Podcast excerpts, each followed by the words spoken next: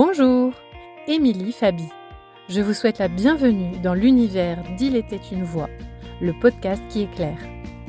Je suis coach en développement personnel, professionnel et énergéticienne. Passionnée de spiritualité et véritable aventurière de la psyché humaine, je vous embarque avec moi pour vous partager mes expériences, mes connaissances, mes outils, mes réflexions, qui, je l'espère, vous aideront autant qu'ils m'ont aidé à trouver du sens dans un monde qui semble tourner à l'envers. Le tout avec une bonne dose de fun, de magie et de pragmatisme. Bonjour à tous, nous voilà dans le dixième épisode de Il était une voix. Euh, ça fait plus d'un mois que je n'ai pas euh, fait d'épisode, donc euh, ça faisait longtemps avec les fêtes et compagnie. Je suis bien contente de revenir par ici avec un sujet bah, qui m'a été inspiré lors d'un coaching, enfin de souvent de mes accompagnements, puisque ça revient régulièrement. Et je voulais aller explorer avec vous euh, comment on pouvait faire de ces blocages des possibilités d'avancer? Parce qu'en fait, qu'est-ce qui se passe? Le constat que je fais souvent quand je parle autour de moi, voilà, à des gens qui ne sont pas forcément dans un parcours de développement personnel, il y a toujours, enfin souvent, cette peur d'ouvrir la boîte de Pandore si elle commençait à travailler sur elle, se disant mais ça va être trop énorme. Donc je préfère laisser tout ça sous le tapis parce que sinon, euh, soit ça va me péter à la figure, soit je vais mettre mille ans à m'en remettre euh, et je vais jamais réussir à tout débroussailler. Donc autant laisser ça, on laisse le couvercle. Sauf que, en fait, ce que je remarque dans mes accompagnements, et d'ailleurs euh, dans, dans, une séance pas plus tard que ce matin qui a été hyper constructive, on a, enfin la personne a avancé mais a fait un énorme pas à mille doigts sur euh, des choses hyper importantes pour elle. Voilà, des freins, des limites, des blocages, des, sortes de, de, conditionnements qui étaient là depuis longtemps. Mais le simple fait de les avoir exprimés, d'avoir conscientisé ces blocages, j'ai déjà senti, et euh, lui aussi, enfin c'est un homme, euh, a senti que ça le, ça le libérait déjà d'un poids, ça a enlevé une charge émotionnelle déjà immense alors, tout en sachant que bah, il y avait encore du chemin à faire, mais au moins, ça y est, il avait vu. Il avait vu que des choses auxquelles il n'avait pas forcément pensé avaient beaucoup de poids dans pas mal de décisions de sa vie, et qu'aujourd'hui, bah voilà, dans une euh, perspective de changement euh, dans sa vie personnelle et professionnelle, il s'est rendu compte que ça avait euh, quand même pas mal de place et que, bah, en fait, c'est comme si ça l'empêchait d'avancer parce qu'il faisait du coup des choix conditionnés et donc pour les mauvaises raisons. Donc, identifier, conscientiser ses limites, ses blocages, c'est un énorme premier pas. Et c'est pas un aveu de faiblesse, en fait, c'est plutôt très courageux parce que euh, on peut être équilibré euh, et avoir des blocages et euh, parfois avoir besoin de soutien extérieur ben, quand les brassards pas de patrouille ne suffisent pas à nous garder à flot. Et c'est ok en fait. C'est pour ça bah, que j'existe, que d'autres personnes existent, des thérapeutes, tout ça. Un bon moyen de se faire aider quand on n'y arrive pas tout seul. Mais le premier pas de conscientiser tout ça, de se dire ok, là euh, il y a quelques embûches sur mon chemin, je vais aller enlever tout ça, euh, mais je pourrais pas enlever les gros troncs tout seul. Donc je vais me faire aider. Et ben ça c'est hyper euh, hyper chouette parce que ça voilà il y a quoi derrière ce tronc là En fait c'est peut-être un, super chemin qui mène à une super clairière avec des licornes et des bisounours qui, qui courent dans les champs. Donc autant en profiter, autant aller voir. C'est pas forcément derrière ce tronc d'arbre, si euh, voilà, on soulève, euh, ça va pas forcément être l'enfer et, le Mordor euh, juste derrière. Donc bah, vous noterez d'ailleurs hein, les, références très, très. en tout cas, voilà, la première étape, c'est déjà d'identifier, de conscientiser ses limites. Ensuite, c'est de, de, se prendre un petit peu la main dans le sac. C'est ok, là, il y a des signaux, je les écoute, je tombe encore dans le panneau, mais c'est ok, la prochaine fois, je ferai mieux. Et dans un premier temps, eh ben, on doit composer avec. C'est-à-dire que voilà, des blocages qui sont euh, issus de notre enfance, euh, de choses assez euh, lourdes ou alors ancrées depuis tellement longtemps qu'on les a même pas vues pendant tout ce temps et que maintenant qu'elles arrivent à notre conscience, c'est pas en un claquement de doigts que ça va, changer. Mais là, honnêtement, en conscientisant, on a déjà fait une bonne moitié de chemin, je pense. après, c'est vraiment à la louche, hein. il n'y a rien de... a rien de statistique, mais en tout cas, moi, je trouve ça juste énorme. Et c'est souvent la pression qu'on va se mettre par rapport à ok, comment on va régler nos problèmes et à quelle vitesse on va les régler. Ça paraît trop énorme en fait si on se dit bon bah ok euh, et décourageant de se dire bon bah voilà en deux jours il faut que j'ai réglé tous mes problèmes parce que euh, c'est bon je les ai conscientisés donc euh, maintenant c'est bon il faut que ce soit réglé. Mais on se débarrasse pas de ces conditionnements ancrés comme ça depuis si longtemps en, voilà en, deux secondes quoi c'est pas possible. Donc c'est important de faire preuve de bienveillance et surtout aussi d'accepter sa temporalité, de faire avec sa propre temporalité. Pour l'exemple de ce matin, du coaching de ce matin, voilà, clairement, il a. Je pense que la personne s'est rendu compte que ah oui, ces problèmes qui, voilà, dont il avait conscience finalement, hein, mais il pensait pas que ça impactait finalement ses choix de vie à ce point-là. Et là, bah, du coup, de le voir, il sait très bien. Il, a tout de suite dit, bah oui, mais bon, je sais que je vais pas m'en dépêtrer comme ça euh, tout de suite. Et peut-être pas forcément l'envie, c'est peut-être pas le bon timing là maintenant, mais du coup, comment je compose avec ça? Comment je vois les signaux? Si je vois que bah là, est-ce que c'est un choix qui est motivé du coup par la peur ou par le conditionnement C'est-à-dire quand ça commence à grincer, à se dire ah là là, le truc il n'est pas fluide, ça vient me chercher quand même sur des choses où euh, voilà, ça vient, je viens essayer de, de calfeutrer un peu mes peurs, de les calmer, de les apaiser et tout ça. Du coup, je fais des choix hyper euh, sécuritaires, euh, hyper hyper raisonné, euh, je fais des choix bah, du coup avec ma tête, là, c'est qu'il y a peut-être des choses à aller creuser. Donc identifier les moments de grincement là comme ça, euh, parce que justement il y a plein de choses qui sont coincées derrière, enfin qui sont en tout cas cachées derrière. Et je voulais euh, vous raconter une petite histoire que j'avais sur laquelle j'étais tombée dans les toilettes de mes très bonnes amies et que j'ai trouvée hyper parlante et qui illustre très bien euh, mon propos aujourd'hui. Donc, je vais vous la raconter. C'est un petit poème de Portia Nelson. Donc, c'est Je marche dans une rue. Il y a un grand trou dans le trottoir. Je tombe dedans. Je suis perdu, impuissant. Ce n'est pas ma faute. Il me faut une éternité pour en sortir. Je marche dans la même rue. Il y a un grand trou dans le trottoir. Je fais semblant de ne pas le voir. Je retombe dedans. Je n'arrive pas à croire que je suis au même endroit. Mais ce n'est pas ma faute, il me faut encore longtemps pour en sortir. Je marche dans la même rue. Il y a un grand trou dans le trottoir. Je le vois bien.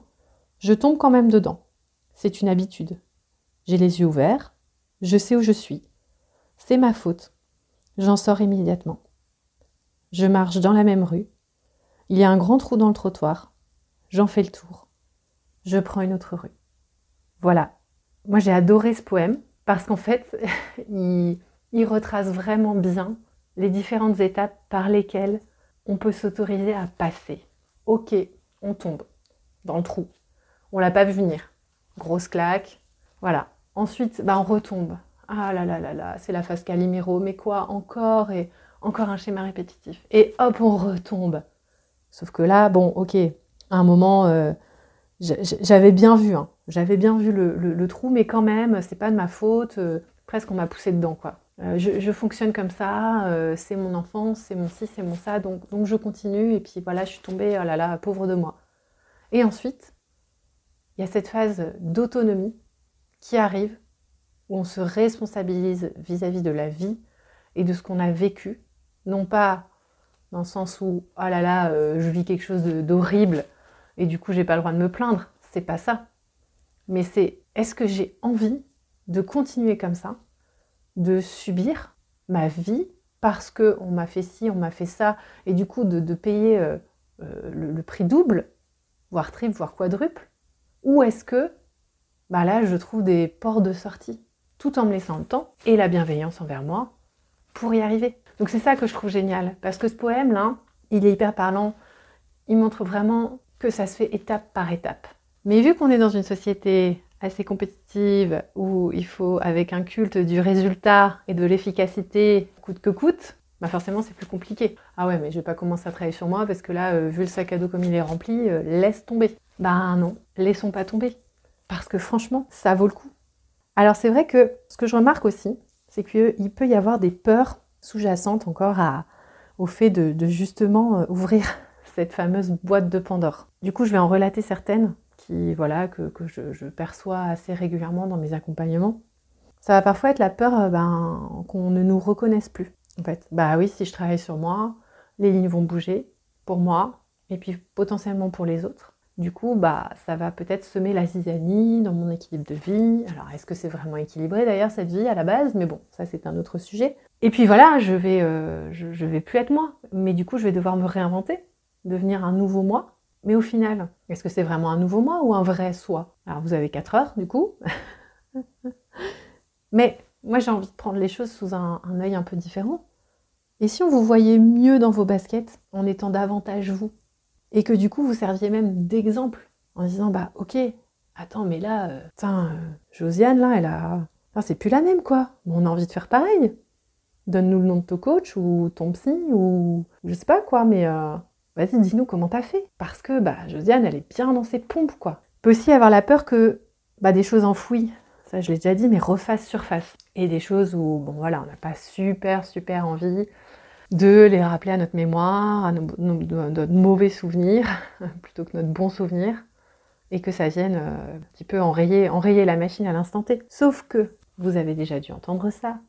Ce qui ne s'exprime pas s'imprime, voire explose violemment, et ça peut même créer des mots physiques, des mots émotionnels, des mots psychologiques plus ou moins graves. Donc finalement, vous vous octroyez seulement un sursis. C'est juste un sursis. Et au nom de quoi le, du coup, ça a été un peu le leitmotiv dans l'accompagnement avec, euh, ce, monsieur.